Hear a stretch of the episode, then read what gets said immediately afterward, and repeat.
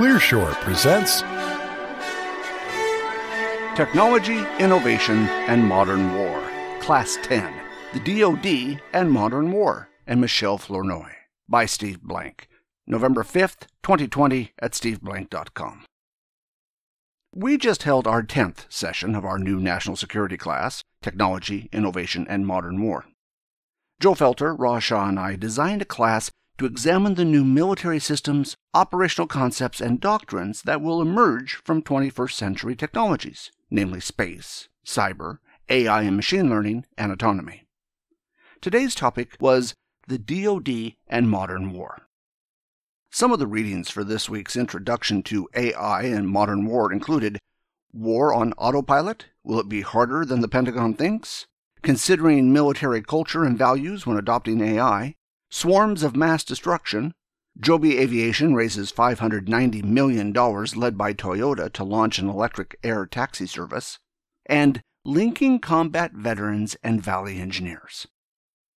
With Michelle Flournoy, former Undersecretary of Defense for Policy, joining us, we also assigned her recent article in Foreign Affairs How to Prevent a War in Asia with CNAS report Sharpening the U.S. Military's Edge Critical Steps for the Next Generation. Michelle Flournoy is rumored to be Joe Biden's candidate for Secretary of Defense. She served as the Undersecretary of Defense for Policy from February 2009 to February 2012. She was the principal advisor to the Secretary of Defense in the formulation of national security and defense policy, oversight of military plans and operations, and in National Security Council deliberations, and led the development of the Department of Defense's 2012 Strategic Guidance. She's currently co founder and managing partner of West Exec Advisors and former co founder and chief executive officer of the Center for a New American Security, CNAS, a bipartisan national security think tank. I've extracted a few of Michelle's key insights and urge you to read the entire transcript and watch the video. Throughout the 1990s, we were focused on how to integrate China into the global system so that it would become a responsible stakeholder. And we did everything we could WTO membership, all kinds of collaborative efforts. That worked for a while, but at a certain point, particularly under President Xi, China decided that the hide and bide strategy was over. It was time to take their claim, their rightful place in the international community be more assertive in pursuing their agenda in an international forum, and in particular in the Asia Pacific. And it became clear then that we have a number of areas where we really don't see eye to eye. Our interests and objectives are in conflict. Whether it's economic, technological, military, there are very important competitions that we're going to have with China over the coming years that will determine the U.S. ability to protect its own economic vitality but also our security and that of our allies. That said, there are also problems when you look around the world, whether it's the next pandemic or climate change or non-proliferation, where if the United States and China don't figure out how to cooperate with one another, we will both be in deep trouble. So there has to be a cooperative element of the relationship as well. And so that's why I don't like the Cold War frame. I think the name of the game is managing this competition fostering cooperation where we can. Really focusing on deterring conflict between two nuclear powers, which by definition would be a disaster. Is China becoming more confident in their capabilities and doubt of our own? They definitely are becoming more confident in their own abilities. They've invested a lot in anti access area denial strategy, and you see thousands and thousands of different kinds of precision munitions, rockets, and missiles. They are doing a pretty good job of trying to create a situation where it will be very costly for us to go inside the first island chain or even a second island chain. But they're not 10 feet tall. They have a lot of challenges as a military as well. But the thing that worries me most is the narrative that's taking hold in Beijing about the United States, particularly in the wake of our mishandling of the pandemic, the onset of another recession, the sort of divisions and protests you see on the streets. It's given rise to a narrative of U.S. decline, U.S. self preoccupation, U.S. turning inward. And to the extent that Chinese leaders start to believe that and really believe that we have not done what is necessary to counter their A2/AD system, they could gain a sense of false confidence that might get them to take more risk taking behavior, to push the envelope a little too far, a little too fast, maybe cross some red lines they don't know they're crossing. So it's on us to be very clear, the United States, about our reserve, our commitment to defending our interests and allies, and how we define those, and to make really clear investments in the capabilities that will ensure our ability to project power and protect those interests in the future. I think the real long pole in the tent is in developing new operational concepts in light of a clear eyed assessment of what we're going to face from either China or, for example, Russia's A2/AD network in Europe. It focuses us into an uncomfortable position. We like to be dominant in every domain. We like to be the one to beat. Here, in every case, we're going to have to be the asymmetric challenger. You've got a resident power with a huge set network of capabilities. They're going to have more quantity than us. We're going to have to figure out how to fight it asymmetrically for our advantage. And so that means, first and foremost, that we really do have to think about new concepts. We have to have much more competitive processes for developing those concepts. Not sort of building consensus on lower common denominator, concepts where everybody gets an equal share of the pie. Not interested in that? We have to link that to a lot of prototyping of new capabilities, experimenting with those new capabilities. See how they can inform the new concepts, and vice versa. So, this is a very fragile, iterative process of bringing new technologies and prototyping systems. Playing them in war games, playing them in simulations, playing them in different experiments, taking their feedback, those learnings, bringing it back to inform the next iteration of the design, and so forth. This is the process that's going to get us to the right place, and it's something that's just really, really hard for the Department of Defense to do. We're not set up to do that quickly or well or at scale. So, how should the DoD realign its concepts, culture, programs, and budgets? Well, first, the sense of urgency you do hear at the top among the Pentagon leadership is not necessarily fully shared throughout the bureaucracy. surprise, surprise. We've started to adjust our acquisition approach and the departments have put out some very useful new guidance on how to approach software acquisition in a very different way than hardware acquisition. But we haven't necessarily trained our acquisition people, incented them to have a greater risk tolerance that's required for this agile development of emerging technologies. Nor have we created real awards, promotion paths, career paths for that.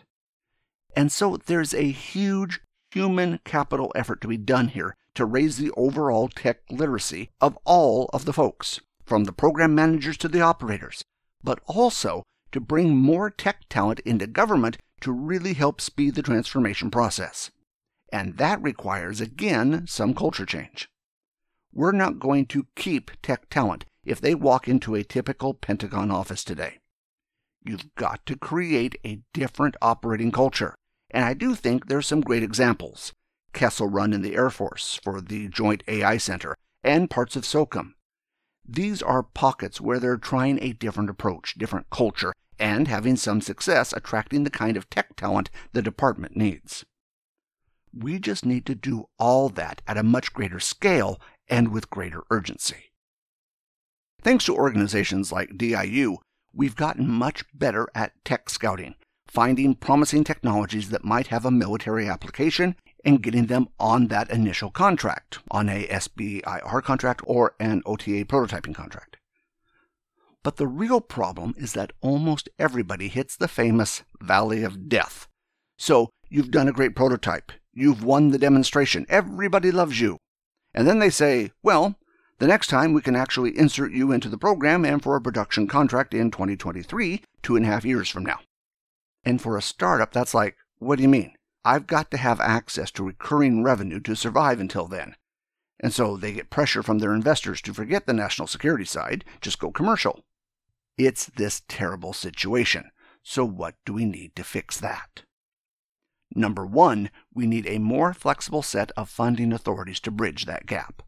One idea is to allow the services to have some greater reprogramming authorities within mission areas or across portfolios, so that at the end of the year, when they'd have something that didn't work, they can scrape up money there and put it into the next iteration of development for the thing that does work, and maybe get another year of bridge funding to get to that production contract. That obviously requires some working with Congress to get them comfortable that they'll have the transparency and oversight, but they need to give the department that kind of flexibility. I also think it involves bringing the ultimate end user into the earliest contact. So you have a program manager who's watching this thing like a hawk from the beginning and is already thinking about how it's going to disrupt and be integrated into something he or she is responsible for. And you have to incent that rather than just rewarding this rigorous, we only care about cost and schedule. You've got to incent program managers if you can get better performance at lower cost. You got to be a disruptor yourself. You got to bring new ideas into what you're managing to do, which is a very different approach. It's not easy to do, but we have to try to figure that out. For each of the key priority areas, whether it's AI or robotics or quantum or hypersonics, whatever it is, we could do some mapping of which of our allies really has cutting edge work going on, either in their research universities or in their innovation base, and look for opportunities of where we perhaps get farther faster by sharing some of that. There are all kinds of ways to do this. One is to cross invest. I know In-Q-Tel has started investing in UK companies, Australian companies, for example, with certain priorities in mind. I would love to see DIU get into the business of starting to bring some of those allied companies in. I think this needs to be a topic of policy discussion of where we collectively go after some of these areas with joint ventures or joint technology development and more efforts like that at scale. It's a very important area, particularly given that both China and Russia are going to be leveraging those technologies in ways that are really counter to our Western values in terms of surveillance systems and without respect to personal privacy and all kinds of things. And I think the more we have a common values based approach to technology with our allies, the stronger we can be in showing up at an international forum where standards are being set or norms are being set and so forth. So, what legacy program should be downsized to fund investment in emerging technologies? It's a great and necessary question because the DoD always has more programs than budget. But I think with COVID and with the recession, whoever wins the White House in November, you're going to see a flattening of the DoD budget. The sort of assumptions of 3 to 5% growth over and above inflation, that's not going to hold no matter who is in the White House. So you're going to have to make some tough trade offs. I can't give you an answer off the top of my head, but I can tell you how I would think it through. I think we need to look mission area by mission area and look across services at portfolios of capabilities to ask what is the mix that we need so that we have the platforms we need, but also the money to invest and incorporate the emerging technologies that will make those legacy platforms survivable, relevant, combat effective in the future. And so it really has to happen on a mission area basis. I think in some cases you may find redundant capabilities within or between services. Sometimes you'll say, I don't want that redundancy. I'm going to make a determination, and one is going to be a winner and the other is going to be a loser. But sometimes, for the sake of resilience, for the sake of complicating adversary attack planning, you may want redundancy. You may want multiple different approaches to accomplish a particular task. So this has to be done with very strong analytic grounding, looking at both performance and capability, but also cost and so forth. My bias is that we have to be much more aggressive in going down the road of human and machine teaming and in gaining mass, gaining capacity, and complicating the other side's planning process by incorporating unmanned in all domains. More unmanned undersea, on the sea, in the air, and beyond. If we can crack the code on that integration, that is going to give us, for the cost of the system, a lot more capacity and capability. We're finding one of the most important things we're doing, who knew, is creating a handbook for the DoD folks to say, Here are your authorities. You may not know who you have for bringing tech talent in. Here are the best practices in terms of how to approach the hiring process. Here are the kinds of things you need to have in place to make those folks successful. And give them the tools they need to really contribute. So, trying to take all the learnings of where it's been tried and failed, or where it's succeeded and why, and put it in a handbook for the DoD hiring authorities to say, here's your own learnings that you can build on to get that tech talent in at greater scale and with greater speed. One of the key barriers is still the clearance process. That seems to hold people up for a bit, but I think the department is seriously working on trying to reduce some of those barriers. Then the second piece, I would say, is career path. The services are actually sitting on a lot of STEM talent, but they don't manage them as STEM talent. You know, they forced the young captain, who is the Air Force AI specialist, to leave and go out and be on a squadron staff in order to check the box so he can get his next promotion. The services need to design career paths for technologists so that they can get rewarded, promoted, and reach leadership positions as technologists. Otherwise, we will underleverage the people who are already in the force. I think the long pole in the tent is this notion of joint all domain command and control in an environment that will be constantly contested. So, the analogy is how do you build the equivalent of a resilient electrical grid as your command and control network? So that if on part of it you have an electronic warfare attack and one end of it goes down, the system automatically reroutes and is connecting shooters and sensors in a different way that allows them to keep operating without missing a beat. So it's coming up with how the key elements of stitching together a network of networks that has that resilience and an ability to connect and operate at the edge even during periods where there's disruption and you can't call back to headquarters. That to me is the long pole in the tent for future multi domain operations. That's very distributed approach to warfare that will be necessary. The second piece is the technical aspects of human machine learning and how that really works, and again in multiple domains, whether it's undersea or on the sea or in the air or above. That is another key point, and then just lots of applications that can increase the accuracy and speed of our decision making faster than that of the other side. Just humans still making the decisions, but getting the right information, the right analysis to them at the right moment in time where we can make the decision and gain that advantage in the cycle of competition. So, how can the Defense Department and our leadership unify the U.S. against these threats in a highly partisan and divided political environment? It's a great question, and it points to this question of leadership. We need a president and a commander in chief to step forward and provide a vision to make the case, to provide the sort of nature of the challenges, the threat assessment, why it's important to the prosperity and security of Americans at home, and what we need to do to go after it.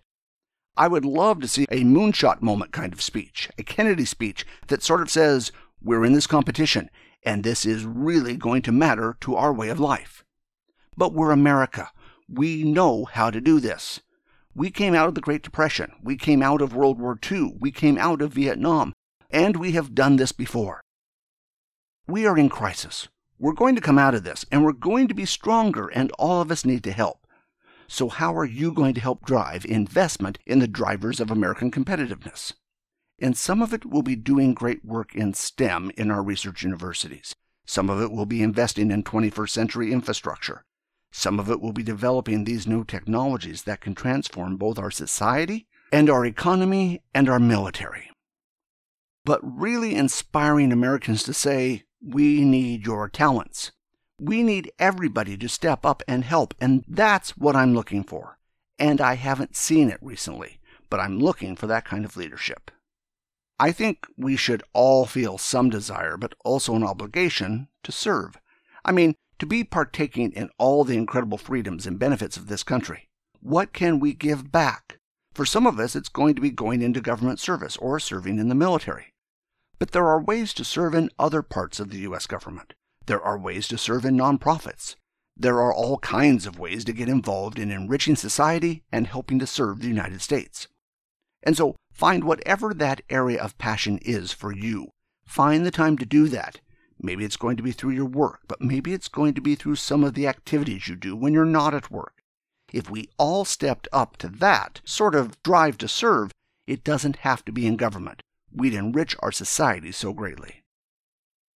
So the homework assignment is find that passion and that path to service, whether it's going into government for a stint, advising, or helping or investing in some other way that's going to make your community or the country or the world a better place. Lessons learned. Michelle Flournoy is an experienced former senior defense official who is thinking deeply and critically about how to best address emerging national security challenges. She would be a great SecDef. Thanks for listening, and we hope you enjoyed the show. We would like to hear from you, so please send your thoughts to comments at clearshore.us or visit us at clearshore.us. If you would like this show delivered to you automatically, you can subscribe to the Clear Shore podcasts on iTunes. Wishing you all the best until next time.